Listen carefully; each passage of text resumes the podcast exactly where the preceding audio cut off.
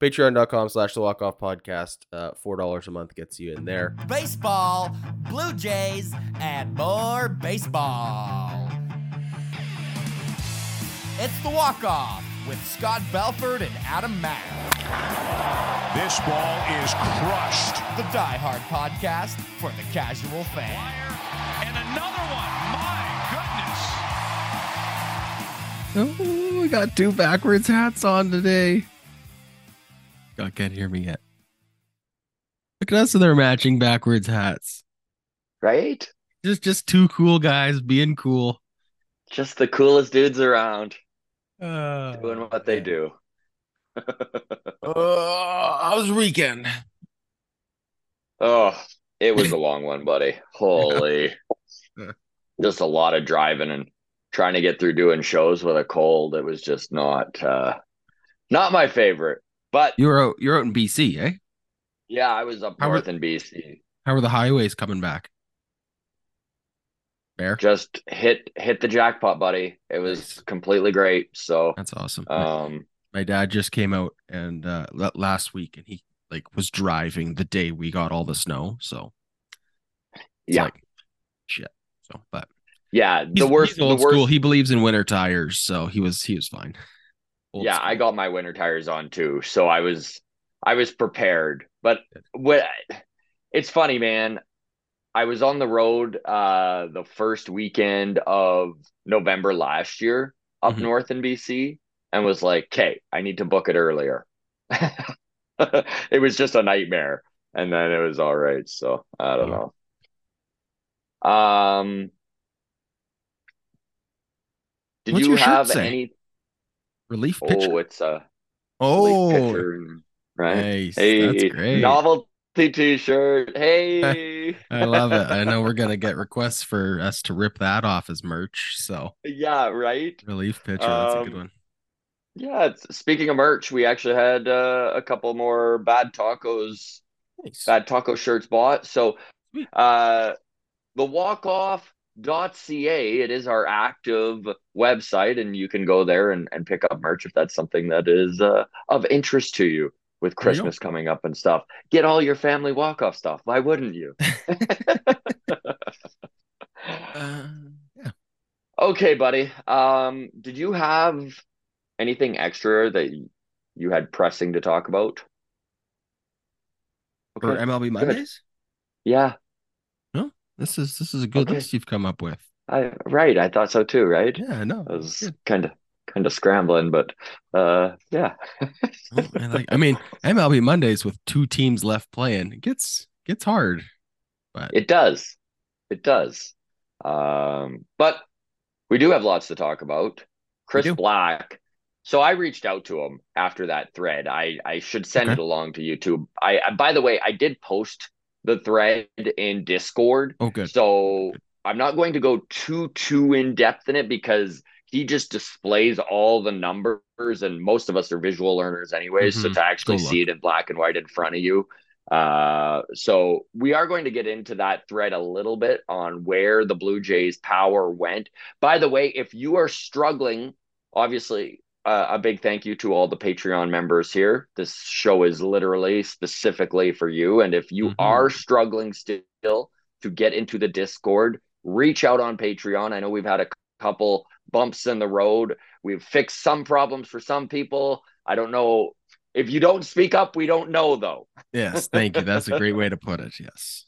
So Okay, so we are going to get into that thread from Chris Black on where the Jays' power went. Everyone would like to blame Ross Atkins and the way he designed this team, but the numbers kind of show that it was more the guys returning that had a huge down year, like right across the board in power. So we'll talk that. Ketel Marte, dude, this guy, I mean, according to Blue Jays fans, Lourdes Gurriel Jr. and Gabriel Moreno are single-handedly winning this World Series for the Diamondbacks. But my God, man, Marte has been the leader in that clubhouse. He, he's been the offensive engine of the Snakes all season long. And this playoffs actually broke an MLB record for the longest hit streak in the playoffs. Think about like I, I don't want to get too too into it before we hit the topic, but just let that roll around your brain for a second of like the quality of pitching in the playoffs, the quality of teams mm-hmm. you're playing, the, the best defensive, like it's just incredible that he has done that 18 mm-hmm. game hit streak.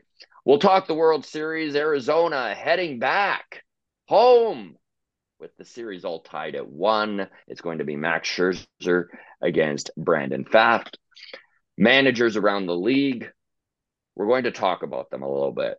They just are, it doesn't matter how good of a manager they are, they are the lightning rod for the fans' fury. Speaking of managers, the, the San Francisco Giants now have a new manager in Bob Melvin, which means the San Diego Padres are hmm. now interviewing for managers. And uh, the Red Sox finally found someone who wouldn't turn down the general manager job. So we'll uh, we'll touch on that to close things up. We'll start with the Blue Jays, and I I feel comfortable talking about this with it being our Patreon exclusive, buddy, because okay. the comments whenever we bring this up, they get the most insane I can possibly. I can like we've been doing this podcast, Adam, for three years. Yeah. Can you think of any one topic that has been obsessed over more than the Gabriel Moreno, Lourdes hmm. Gurriel Jr. Varsho Ooh, trade?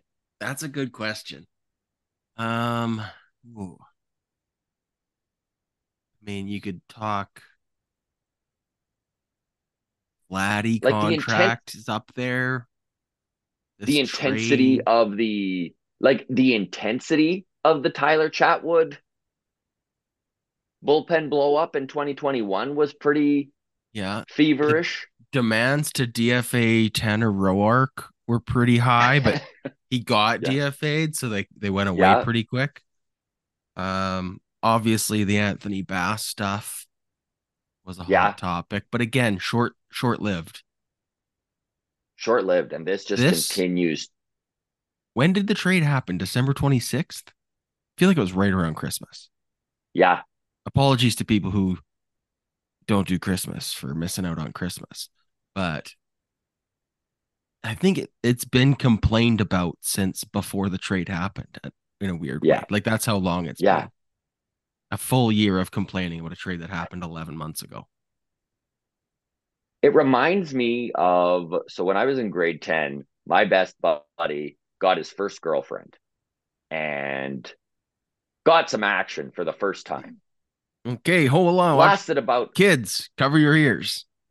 Cover your ears. This lasted about three months and then they broke up. And he was obsessed with everything that happened in this lady's life for about a year. Like I remember just he touched one boob and well, I'm sure he touched both boobs. I mean, if they're both if they're both available for touching, right? Why if they're both why out there on one? Give equal love, but uh, not to compare this Blue Jays fan base to an obsessed 15 year old boy, but it feels like that a little bit at this point. Yeah, I get it. first first boob of your life, Gabriel Moreno trade. The is it was it the longing for oh I miss touching boobs that we're comparing to this? yes, this? I think I so, miss... right? Okay. Right? Yeah. yeah. Every time you'd see her in the hallway, you'd be like, "Oh, Gabby." Was her name Gabby? I wish it was. I wish her name was Gabby. You that would just be... the girl's name was Gabby. Me too, buddy. Full circle thing. oh man, yeah. Oh, it is tough to watch. I mean, I'm cheering for the Diamondbacks in this World Series. I'm watching it Me with too. my dad. Uh, I don't know. Listen, he's having a great playoffs. Hey, you know what? The way I put it, I think I was texting with my brother about this because he was commenting on that as well. Um, but my opinion is if Gurriel Jr. and Gabriel Moreno were still on the Blue Jays, they would not be hitting this well in the World Series because they would not be in the World Series. Yes. I also think if this was to play out 10 times, this is the only time that they're in the World Series. Like, like it feels like a crapshoot, but ah. listen, baseball is such a funny sport. I mean, there is that game in late September where the Diamondbacks were playing the Cubs, and the Cubs made an error to allow the Diamondbacks to tie the game up, and they wind up winning it in extra innings, and that wound up literally being the difference between whether it was the Cubs making the playoffs or the Diamondbacks. An error by the outfield of the Chicago Cubs.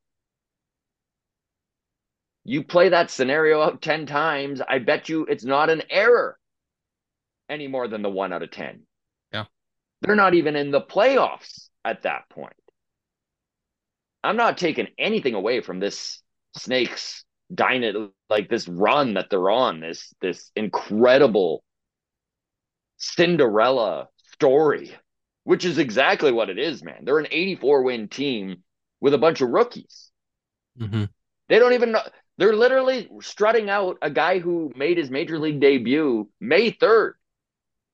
Game three of the World Series this year against Max Scherzer. yeah. I mean, he pitched game seven of the ALCS and it's, was lights out. So they are a what's the right word for this? And I don't know how to say this without offending anyone. They are a worse version of the Baltimore Orioles.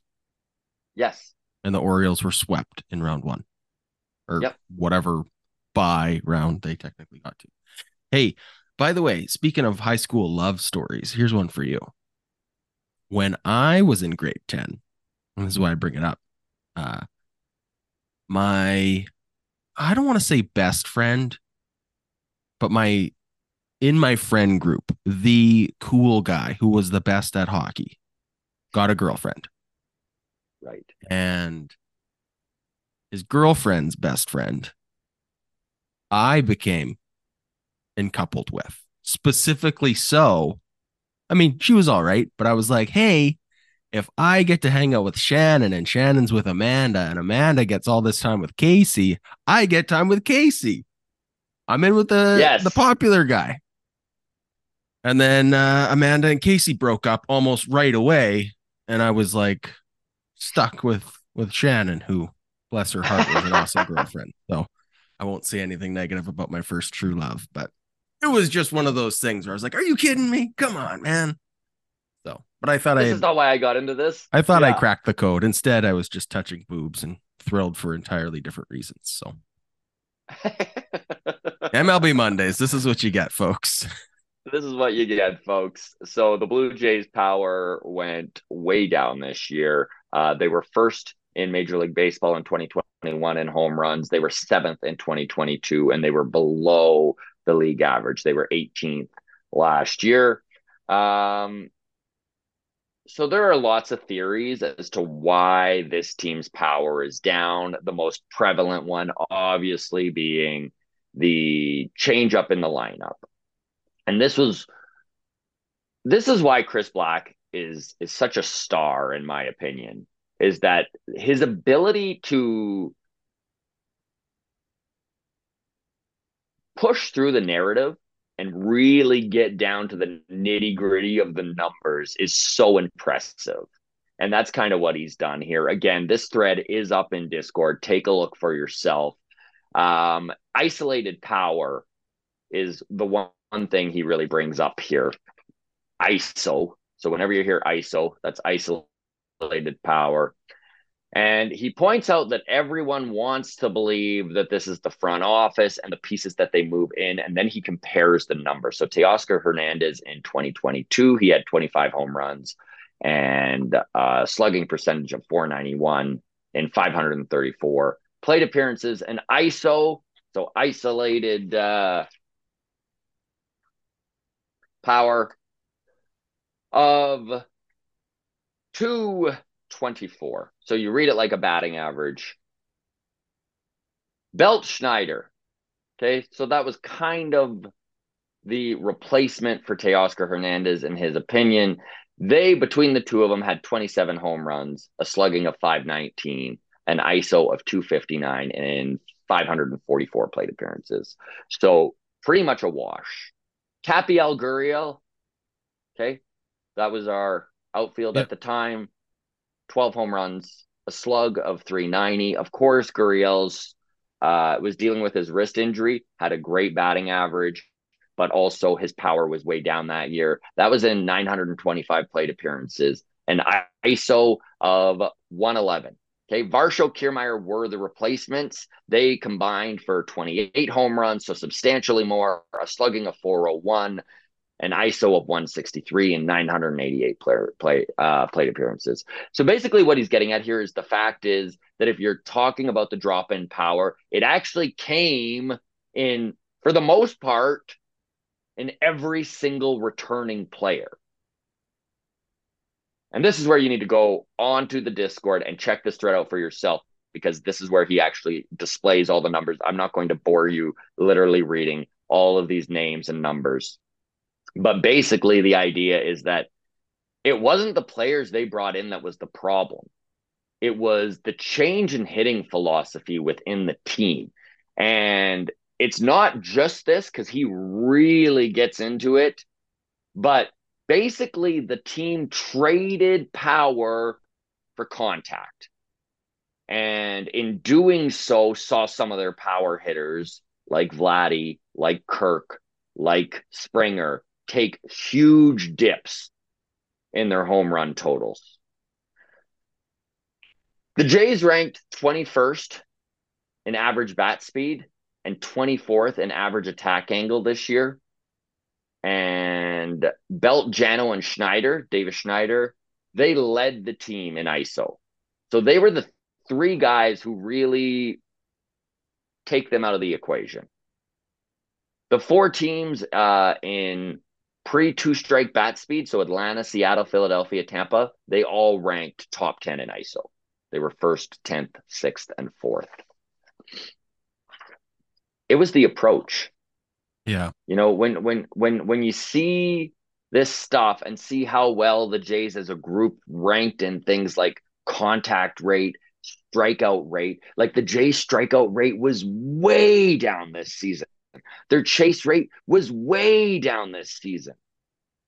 And we'll never actually know, but it does make you wonder if uh, the group like collectively prioritized swing decisions and contact over power, damage, slug, ISO.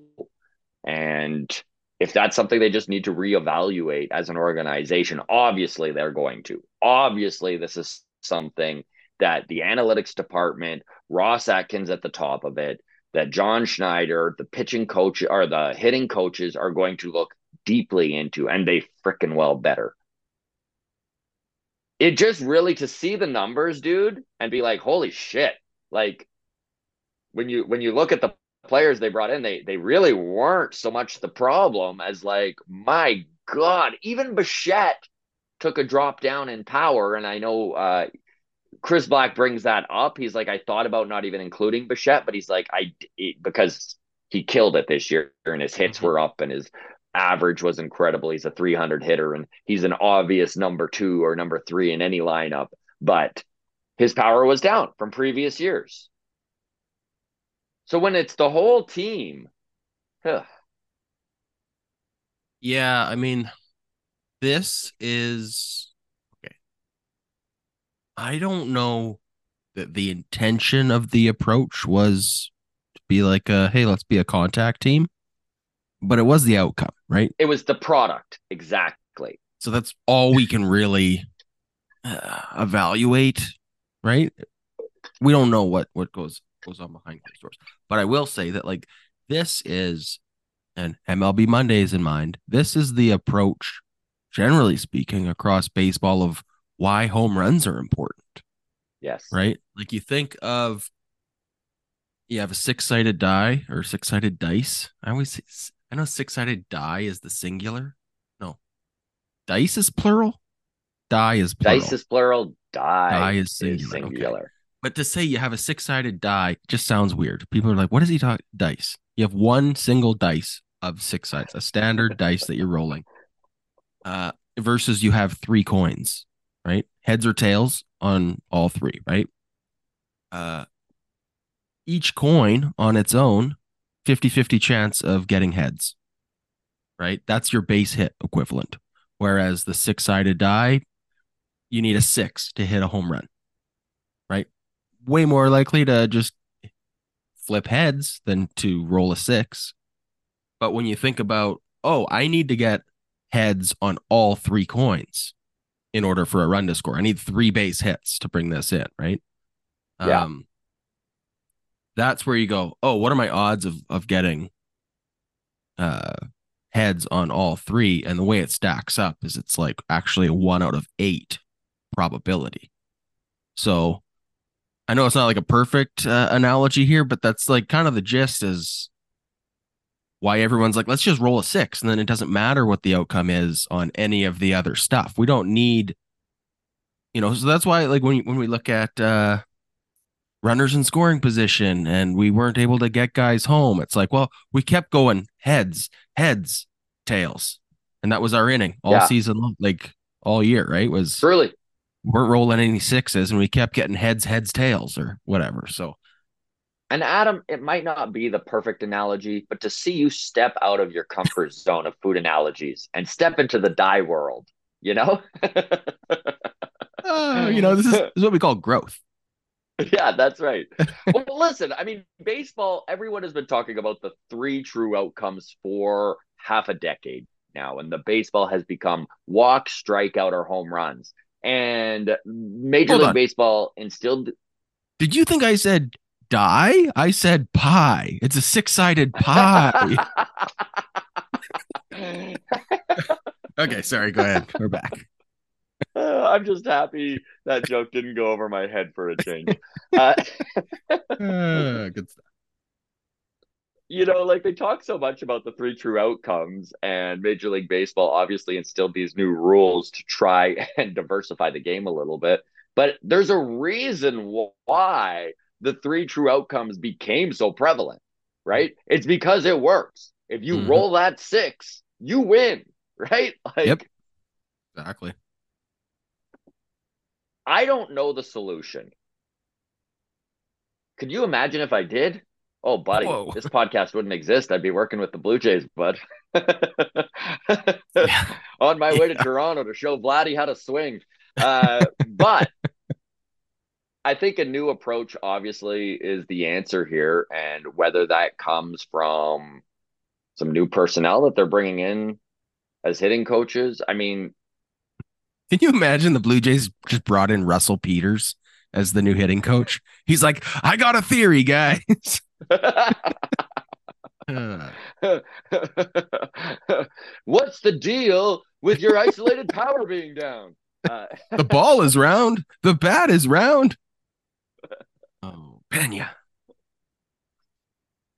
I don't know. Um, when it when it comes to the importance of home runs, I think the proof is in the pudding, and the Blue Jays need to figure out a way to get back to where they were. Man, it's the same cast of characters for the most part, right? Like, I know that Vladdy is constantly the lightning rod for the frustration when it comes to the lack of power because we watched him be the home run king in Major League Baseball in 2021 and barely hit over 20 this year. But to look at the breakdown Chris Black gave, it is it is up and down the lineup. And so again, I, I don't know what the solution is, but they need to figure it out. Can I offer a radical idea? You can just give me your thoughts on this, and everybody watching can also chime in. I'm curious. Absolutely. And I you mean already- radical like the Ninja Turtles, right? Like radical, Yeah, radical. cowabunga, dude. Cowabunga. Yeah. Uh, I already know what you're gonna say because I know how you feel about expanded playoffs, which is, by comparison, the cheese pizza of what I'm about to say. Um, do you think if the approach, if the mentality of like ownership in baseball was like these three true outcomes are ruining the game. We need to get offensive, like balls in play matters, right? What if we, and I don't, I'm not saying I'm advocating for this, but how gross does this make you feel to think about a game that is seven innings long, but four outs per inning? Oh, I hate it. But would that work? If you didn't hate it, would it work? Do you think? Like, I don't if know. do you think that would the chances of getting a guy home based on singles if you had one extra out to do it? Yeah. Right? Like if if there was two outs and a runner on third and you could still hit a sacrifice fly, Yeah. Obviously. It'd be a Right? completely different game. It'd Kinda cool. be fun to see. This is Yeah. what Dubai should do. this, is what new Dubai should do. Yeah. should do. Seven Yeah. innings, Switch four outs, all steroids. You gotta Yeah. you've gotta piss hot if you want to play in this league. Uh, this is way off topic, but by chance, did you happen to see John Boy tweet out or on Instagram the costume of the guy who dressed like Randy Johnson in the Arizona No. Diamondbacks cons- costume, and then his girlfriend now. dressed as a bloody bird? Oh my god. I'm looking that up It's right so now. It's I'll so post this in the I'll post this in the Patreon. So anybody that's hearing this and doesn't want to have to look for it. Oh wow, mother. Yeah. That is uh Isn't that funny? hmm Like I'm just glad best I'm just glad he did it, not could- Trevor Bauer. So yeah. it's the little wins at this point. the little wins. Yeah. Okay, let's move on to King Ketel, man, because Mr. Marte has made history.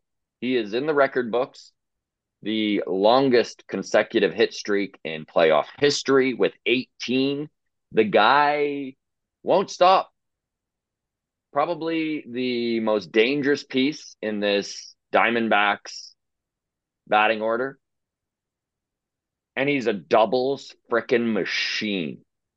Like the amount of RBIs that he has scored, like it, you get you get you get Corbin Carroll, the the fastest dude in baseball on first base, and then Ketel comes up, hits a double, and it's just an automatic run, man. And we've seen this about a dozen times this playoffs. It has been just such a, a treat to watch. A guy who has had his ups and downs, man. Like the Ketel Marte hype train has been up and down over the last half a decade where people were like, is he going to be a top 10 player in baseball? He is a top 10 player in baseball. oh, maybe he's just slightly above average. But uh, just the offensive engine of this Diamondbacks team this year, man. Uh, I've been in, I, I don't know if impressed is the right word, surprised maybe, enjoying for sure.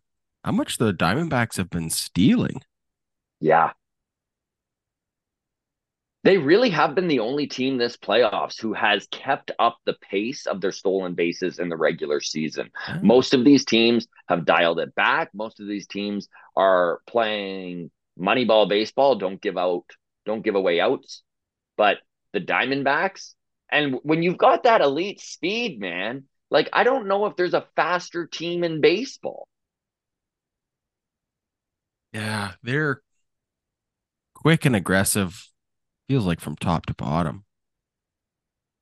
They're just fun to watch. And Hold they've on, got my power. dogs are getting into something. I gotta go check.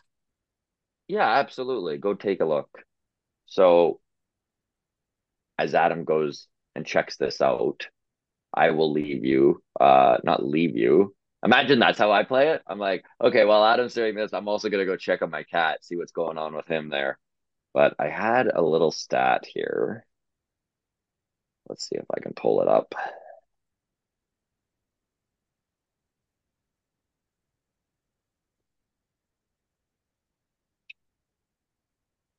Okay.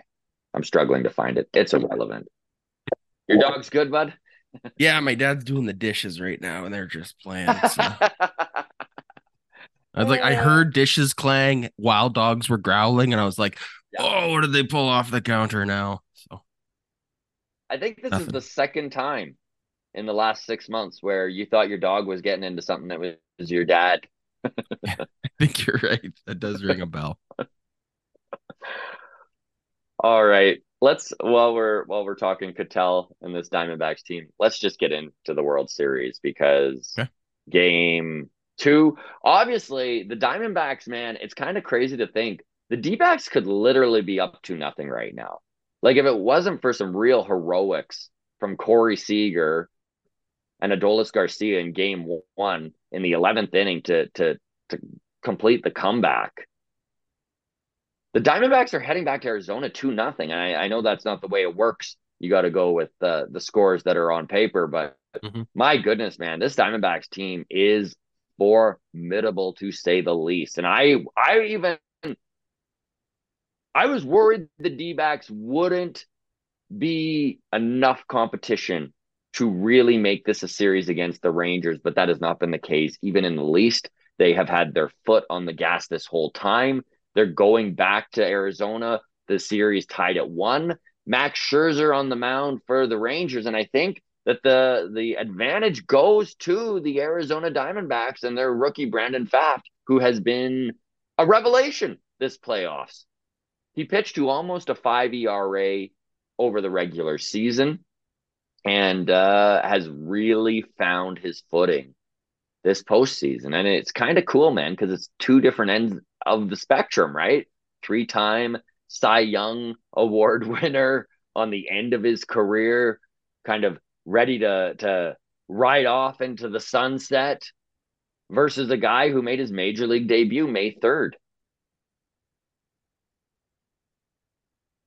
I mean, the name for the casual viewer who maybe doesn't follow baseball religiously, tunes in for playoffs, whatever. That's how most baseball fans tend to be. Max Scherzer feels like advantage Rangers, right? He's got, like you said, Hall of. Famer, um, has a deep playoff resume, um, but has not looked good this this postseason. And yeah, I mean, it's just weird to to even think that Max Scherzer's on the mound, but advantage unknown rookie on the other team. But Truly, and I, don't know how to argue Scherzer's with you. dealing. Scherzer's dealing with some obstacles on top of it. He's got a cut on his thumb that has been repaired with some glue, and they're hoping that that kind of holds together for him over this start. He, of course, missed the last four weeks of the regular season and the beginning of the playoffs before rejoining the Rangers October 18th. He was okay in his last start. Definitely not the dominant Max Scherzer that we saw in, let's say, 2019 when he basically put that Nationals team on his shoulders and helped win them a World Series. Do you think Mad Max has one more in him? Or, or do you think the best that the Rangers can hope for is that he goes three or four innings and, and allows one or two runs and they can go to Jordan Montgomery out of the bullpen? like, I, the, Well- the, the the Rangers' lack of pitching is starting to show, dude. It's starting to show. so 2021, Max Scherzer, great in the postseason for the Dodgers.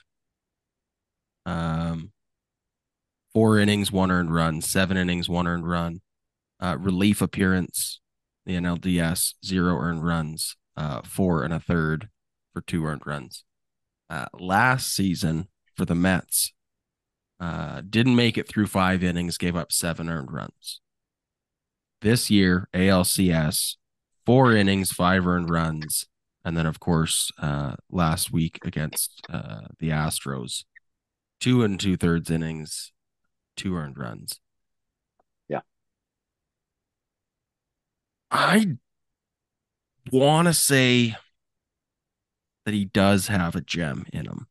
Just because, like, the romantic baseball fan in me would love to, Yes. like, just to see him pitch like two more gems on like short rest and just that would be awesome. I don't It think would. it. I don't think it is though. I mean, I don't uh, see it either. And this is where the advantage does go to the D backs at home. If they can get five innings out of their kid, that's probably that's probably more like if if the Rangers can get five out of Scherzer, that is literally the best case scenario in my opinion. I honestly don't even think the Rangers are trying to push Mad Max to that. I think if they can get four out of him, they're going to be very happy. If they can give up two runs on four innings, I mean, the Achilles heel of this Rangers team has been pitching. It's been pitching depth when it comes to their starters, and it's been their bullpen. And their bullpen is definitely on fumes at this point. They're outside of Leclerc. I mean, I don't know, man. I I never had a lot of confidence in this Rangers team when it comes to their bullpen all playoffs long, and I've been eating my words because they've managed to hit their way to some wins and hit their way to this World Series. I mean, they have put up some major offensive numbers that is kind of been a band-aid on their pitching. But the Diamondbacks are playing them tight, man. And game three is going to be a major, major swing in this series, in my opinion, especially with them being at home for the next three games. If they can, I mean, the Diamondbacks are literally set up here where the, the Rangers need to win one on the road or they're out. It's Well, can- wild what this I- Snakes team has done. I'm gonna throw another wild card at you. Um, the Discord this week. Uh, I just want to. So Scott posted the ump scorecard from day, from game one, and Deb says eleven balls were called strikes. Not good. Uh, pretty Not far good. off the plate too. My nephew, shout out to Bradley, sent me uh, this article. This is USA Today, and they have uh, a breakdown of all the home plate umpires because they're all scheduled for all seven games. Um, and this is so for anybody unfamiliar with like umpire scorecards or whatever, which is like a weird thing that is tracked the way it is. Um, but they have a way of scoring umpires. AAX is the stat accuracy above expected. Um, and it's basically just a way of ranking. So there was 86 umpires that pitched or that umped behind home plate this year, and it ranks all of the World Series umpires by how good were they. So it's out of 86. Keep that in mind. Uh, yesterday's, not yesterday's game, game two, whenever that took place. Yes. Uh, Saturday. umpire was Quinn Wolcott, who was number one in accuracy okay. above expected. Okay. Um, however, that is the only top tier strike caller behind the plate in the entire World Series. So Hilarious. That is such one, a Major League Baseball thing to do. right? So game one was uh DJ Reyburn, who's ranked 62nd out of 86. Uh, game three tonight, Alfonso Marquez behind the plate, accuracy above expected of minus 04, uh, with a rank of 66 out of 86. He is the worst. Sorry, with the exception of game six, we have a 69th ranked umpire behind the plate. But otherwise, tonight's umpire Which is just plain fun. It's a anything could happen. Is my point though. Like Max Scherzer Yes. might not be dealing tonight, but he might get 11 balls called as strikes. And you know what? As a seasoned veteran, as a guy who's been around the league for 20 years, if anyone is going to be given the benefit of the doubt, I think Max Scherzer is on that list. And that is a really good point, dude. Who Or knows? if anyone can learn that, hey, we got a loosey goosey strike zone today and Yeah. take advantage of those corner calls or whatever, right? It's Mad Max. It's Mad. I I take Mad Max over the rookie who is not yeah. uh, experience with that. So that might be a factor. I mean, it's something to keep an eye on. Is that like, yeah, it's going to be ter- terrible umping again uh, today, um, and it's not really going to get much better for the rest of the World Series. Everybody is is uh, like 52nd, 69th, 48th. Everybody's We should have the What top 10 umps in baseball What a behind the plate. hilarious thing to do. It's like and this is this is why the umpire union gets under so many people's skin is it's like tenure, right? Yep. That's It's not- exactly what it's it not is. the best strike callers. It, it is the most tenured umpires that get these games. Exactly. And uh, all we can do is just be thankful it's not Angel Hernandez behind the plate. Yeah, I wonder what kind of deals MLB had to strike with the umpire union to not get him behind a game. Can you imagine him Right? calling a game in the World Series like on Oh man. full national display and just cost a team a win? Like unarguably, Fans would be losing like, their mind, oh, and they should be. betters Yeah. would be losing their mind. Yeah. Did you have anything to add on uh, this game three coming up tonight? Um, the next three games are in Arizona, correct? Yeah, So Correct. at home, chance to sweep. I mean, it'll be three in Arizona and then game six and seven uh back in, In Texas. Texas. So the Rangers need a win.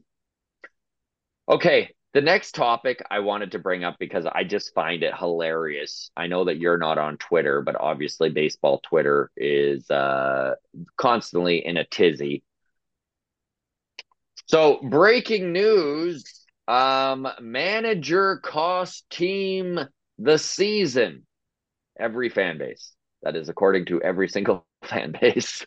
Um Philly's Twitter was insane with Rob Thomson hate. I mean, Yeah. and, and and according to the Phillies, he literally single-handedly cost them the World Series. Dusty Baker, World listen, Wor- World Series winner last year, Hall of Fame manager, just announced his retirement. Uh, he was the reason that the Astros didn't run it back. That was on his shoulders. Uh, Dave Roberts, obviously, of the Los Angeles Dodgers, according to Dodgers fans, he's the only thing holding the Dodgers back right now. Uh, Yanks have been calling for Boone's head forever. We know where the Jays fans are at on John Schneider. Uh, Mhm. Brian Snitker of of the Braves is the only one who gets a pass because Atlanta Braves fans are too busy crying about the playoff system and the format. So I, I it got me thinking, man, like what does make a good manager then? Like what what do fans want and is that even relevant? But just in the in the grand scheme, what do you think makes a good manager? I don't know. The ability to contain the drama is like the only thing that I can ever point to as like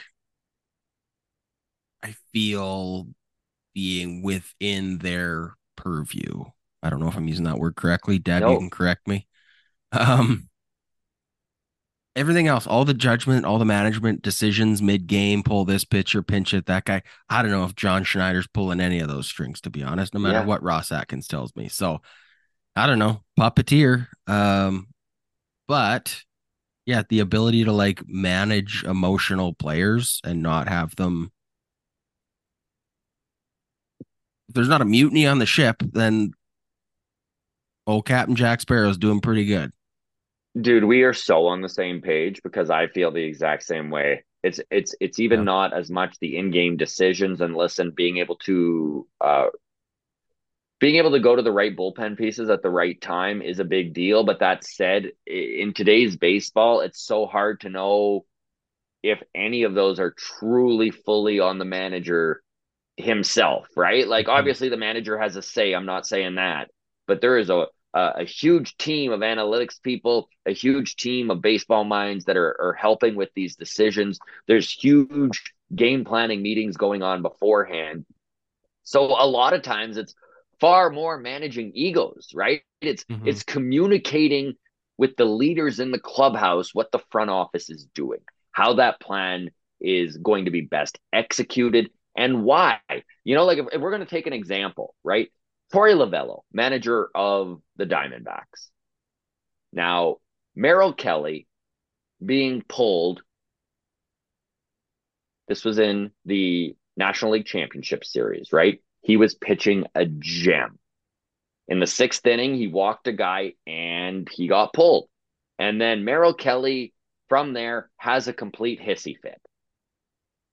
So it is on Lovullo to frame it to the media as a good thing, right? Call it passion. Call it he Mhm. cares. Oh, the fire. He's a competitor. Yeah. Give it- This is what we love in a baseball player. But really, he's just tempering down the the the backlash that that would be. Then it's on him to go explain to Kelly why that decision was made, calm him down before he disrupts the energy in the dugout. Like, not to say managers are just there to babysit, but a little bit, man. Mhm. Yeah. I'm with you. Patreon members, I would love to hear what you think makes a good manager. And I think that's why it's so muddy these days is that a good manager in 1980 had far different job a far different job description than now. Managers in 1995 have have a far different job description than from 1980 and from now, same mm-hmm. with from 2010 to now. So the the manager position keeps shifting in what it is and what those roles entail.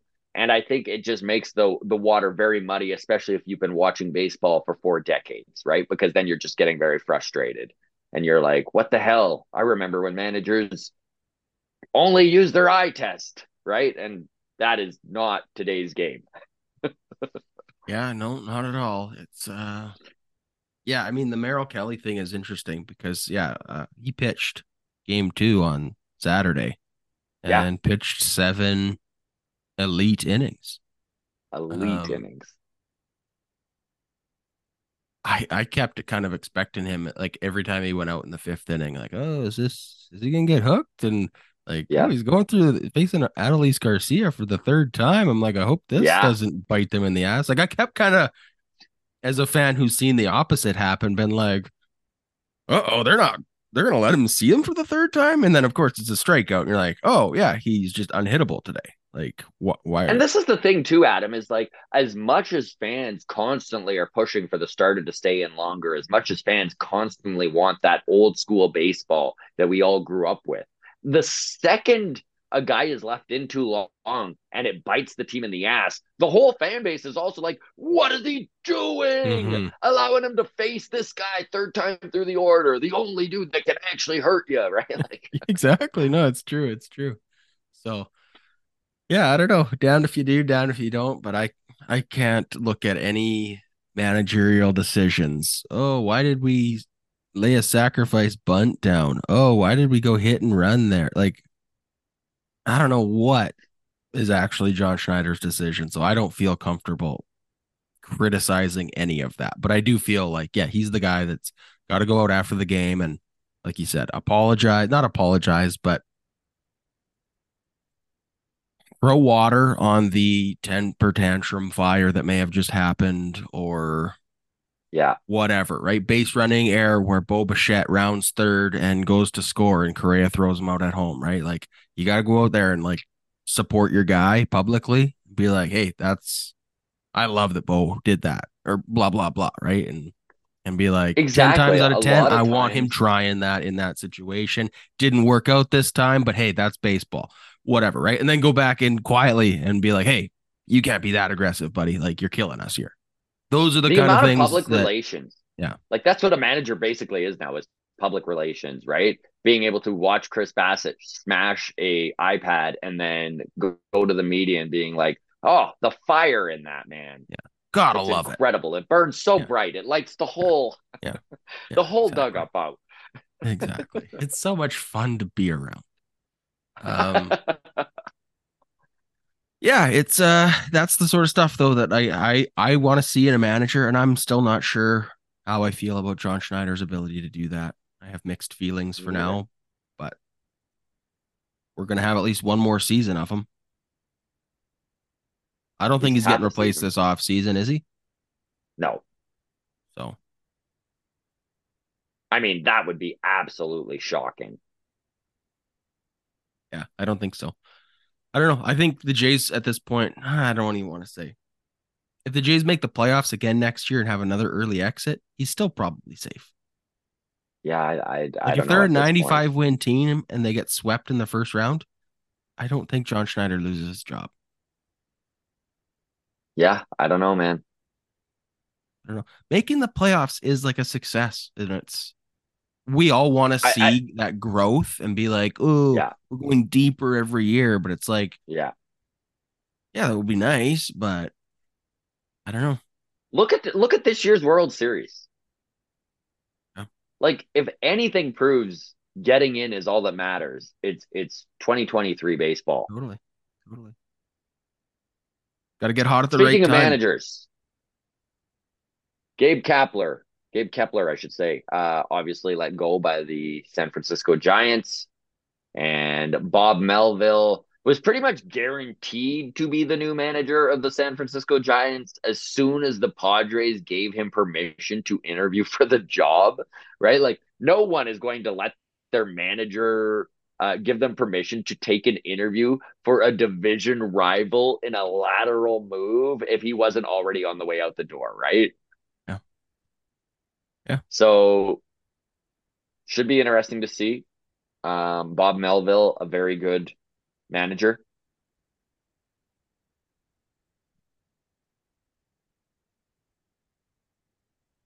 Sorry, got a phone call right at that second. And That's the worst. my phone my phone's attached to my stupid because I've got an I I'm an Apple boy, so I've got my Apple computer and my Apple Mhm. phone, and as soon as it rings, it goes up. Anyway, Bob Melvin is an excellent manager. Um, he was really struggling with AJ Preller. There was some very um, obvious animosity between the two of them. AJ Preller, of course, the general manager of the San Diego Padres, has full support of that ownership group. Preller has made some interesting and questionable decisions along his tenure, and Bob Melvin was a little frustrated with the way the team was put together. I think that is one of the biggest reasons why they moved on from him is that it was one or the other, and obviously ownership chose the general manager. Man, this Padres scenario just gets messier and messier. I, I'm so curious as to see how it goes and who they go out and get as manager. I mean, Gabe Kepler's available. that would be the funniest and like I would love that so much, dude. If the Giants and the uh, the Padres just wind up switching managers this year, It would be weird. I don't know that that Padres team's so dysfunctional. I just I don't know who's gonna go in there and be successful. Like it's not I don't a an environment to thrive in. It reminds me of that episode of The Office. You've watched The Office, right? You're Office guy. I love The Office. Okay. Of course. So anybody in listening right now who doesn't know what we're talking about, you've been living under a rock since 2006. Um, go watch The Office, but uh, there there's a I don't know what season it's in. It's like mid to late. Jim gets his like promotion to co-regional manager, Yeah. right? And then him and Michael are like butting heads as they're like micromanaging that relationship, and it's like big picture stuff, day to day stuff, right? And they each have their kind of categories, but Michael does not like giving up control of anything, right? Because he's Yes. whatever. And then there's just the like the quote from I think Oscar, and he's like, he obviously recognizes that it's a disaster having two managers, and he's like something like, "Oh yeah, name a country that doesn't thrive under having two presidents." Name a ship that sets sails without having two captains. Where would Yeah. Catholicism be without the popes?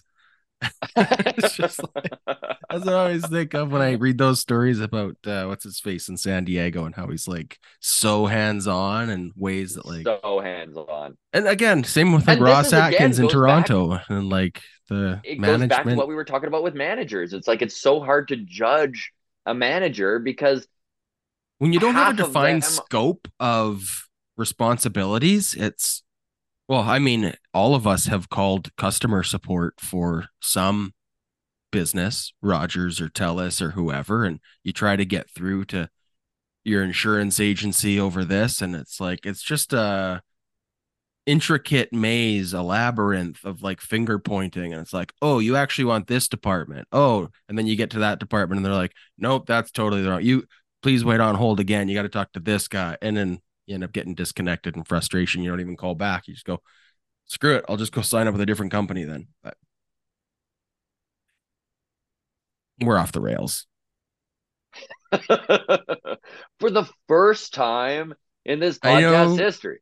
It, the good news is it doesn't happen often. So we've built yeah, up right. a lot of goodwill with our fans. Grounds crew. Everyone always says these guys are so focused whenever they do get off the rails. We give them a full pass because it, it never happens. Exactly. Uh, all right, let's end on this. We won't even spend much time on it. Just the fact that the Boston Red Sox have offered their general manager position to about a half a dozen people who are like, "Nah, I'm good," uh, and and they finally found their guy in Craig Breslow. Uh, he actually was a former pitcher for the Red Sox back in the day, uh, Cubs assistant general manager, and is now going to be at the helm of one of the most storied franchises in all of baseball. So the Red Sox, obviously, a team that they don't take losing well and finishing fifth in the American League this year. Um, definitely, we're going to see some big time moves. I think money is going to be spent. I think that there are going to be some shifts and changes in the direction of the Red Sox. I don't think it's going to be an all all round upheaval. I don't think you can expect any sort of rebuild or anything like that. And they do have a decent foundation uh, with Rafael Devers now being signed long term and some of their youth coming up and showing promise. There's some albatrosses on that team, such as Trevor Story. How does he continue to fit in? Chris Sale's contract is finally off the books this year, I think. If not this year, then one more year. But, you know, that's another mega contract that they're going to have some money to spend. So I'm I'm curious to see how Breslow goes about his business and in one of the the most competitive divisions in all of baseball. Can he get the Red Sox back to where that fan base wants them to be? And honestly, man, like it's it's kind of crazy. Yes, the Red Sox didn't have it in them to really can carry on what they had done for the majority of the season over the last six weeks. They kind of fell off the cliff there, but they were right there, man. Like we were talking about how the the AL East had a possibility of being the first division in baseball history to have all their teams above 500 mid August. Yeah. Um. How do the Red Sox improve this offseason? Um, is one question that I don't want to answer, but shed some light on as far as payroll goes, um, salaries committed. Boston Red Sox, according to Spotrac, have $164 million committed to their 26 man payroll, which is more than the Blue Jays. Yeah. Um, so the idea of just going out and spending on a bunch of free agents, like I'm sure will happen, but they can't entirely just buy their way out of the basement, I guess is the Yes. Positive way to look at it. Um, however, I'm on this uh, article on bleacherreport.com. I'll post this in the Discord after. This is the final MLB farm system rankings of the 2023 season. So this is from September 20th, uh, about a month ago now. Um, they've tiered prospects for all 30 teams. Tier one being prospects who have like elite skill sets, future all star potential, so, stuff like that. Tier two prospects who have a good chance of becoming like an impact contributor. Um, and tier three would be prospects who fringe MLB careers, right? Like a Cavan Biggio, Santiago right. Espinal kind of a ceiling for a prospect. Um, I'll just get this out of the way and then we'll move on. But Blue Jays ranked 25th in that right. regard uh, Ricky Tiedemann, Orelvis Martinez, Arjun Nimmala, and the rest. Um, but Boston Red Sox, third on that list. Yeah, their farm has oh. uh been exceptional. They've done a really good job rebuilding that system. So, A lot of good youth. And they've held on to their one, prospects. they haven't two, really made any major trades over the last couple of years. No, so they've got, according to this list, their top 10 prospects. One, two, three, four, five, six, seven of them are tier one. According to this, Very Report. impressive. So, does that mean that they have MLB contributors ready to step up, make their debut this season? Maybe, maybe not. But there's also trade potential there where real pieces can get moved for some serious prospect capital. So, I think that's kind of what I would look at if I'm keeping an eye on the Red Sox. Uh, looking to Yeah. leave the basement of the AL East is that yeah they'll probably spend some money in free agency. They'll probably have one or two guys ready to step up, make their debut, and then they might have one or two guys get get shipped off for a uh, a substantial piece in return. And and that is one thing to keep in mind, right? When you've got a farm system that's as highly touted as the Boston Red Sox is, a trade is something that you can look into to bring in a guy that is a very big attr- uh, contributor to a team right now with some term, right? If you're prepared to give up of those seven top 10 prospects that are ranked in category one, if you're prepared to give up two of them, three of them, you can bring in a real piece. Hmm. Um, not, I mean, is Juan Soto off the table? Not with that sort of farm, right? So, Yeah, and the. Boston Red Sox are are not a team where you're like, oh no, they'll never take a swing that big. You damn rights they will. Mhm, So Totally. Very interesting to see and and i think that is somewhere where we could see the red sox put their money right is make a trade for a guy like soto sign him and then maybe that's part of the deal to make that trade is that you can negotiate with Juan beforehand Right. and try and come up with a deal. You know, obviously it's going to be very expensive. He turned down 10 years, 365 million with the Nationals before they moved him. So he's only a year away from free agency. They probably really need to wow him, but don't put it I past think- the Red Sox to do that. I think the package to Juan Soto. I know winning isn't everything, and money is what gets deals done, but it's it's a fact. It's got to be a factor for a guy who's had a taste of the playoffs. These guys want want rings. Like they're already getting four hundred million dollars. They don't want to get four hundred million dollars from a dysfunctional bad team. I think is got to be like when the money is close. I don't think they go to a team that has like, oh, I'm not gonna get a playoff appearance for the rest of my life with this organization. Yeah. Right. So if the Boston Red Sox can like show, hey, we got the plans in place. Here's what we're gonna do. We're gonna be a playoff. We're going to give you the money that everyone else would, and We'll put the also supporting cast the Boston around, Red yeah. Sox, Yeah. an organization where they're constantly going to be looking to win. Exactly. So there's yeah, there's some prestige with a team like the Red Sox. That's an appeal in itself. You know, it's one thing to be the best player in Arizona Diamondbacks history. It's another thing to be the best player in Dodgers, Yankees, Red Sox history. So yes. there's some cachet there, and that could bring a guy in who's who's uh, otherwise on the fence. So yeah, I Juan Soto to the Red Sox. Yuck. I don't like that idea, Yeah. but Doesn't doesn't that Possible. Sound horrible? Absolutely. Yeah, I think so too. All right, buddy. Let's wrap it up there. MLB Mondays. This was a fun okay. one.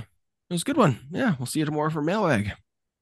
Yes, sir. Sounds good. Thanks to all of you who have uh, helped us out being a Patreon member. We really do appreciate it. Maybe we don't mention it enough, but I hope you do know that uh, without you, there would not be a walk off podcast. So thank you very, very much. We do appreciate it.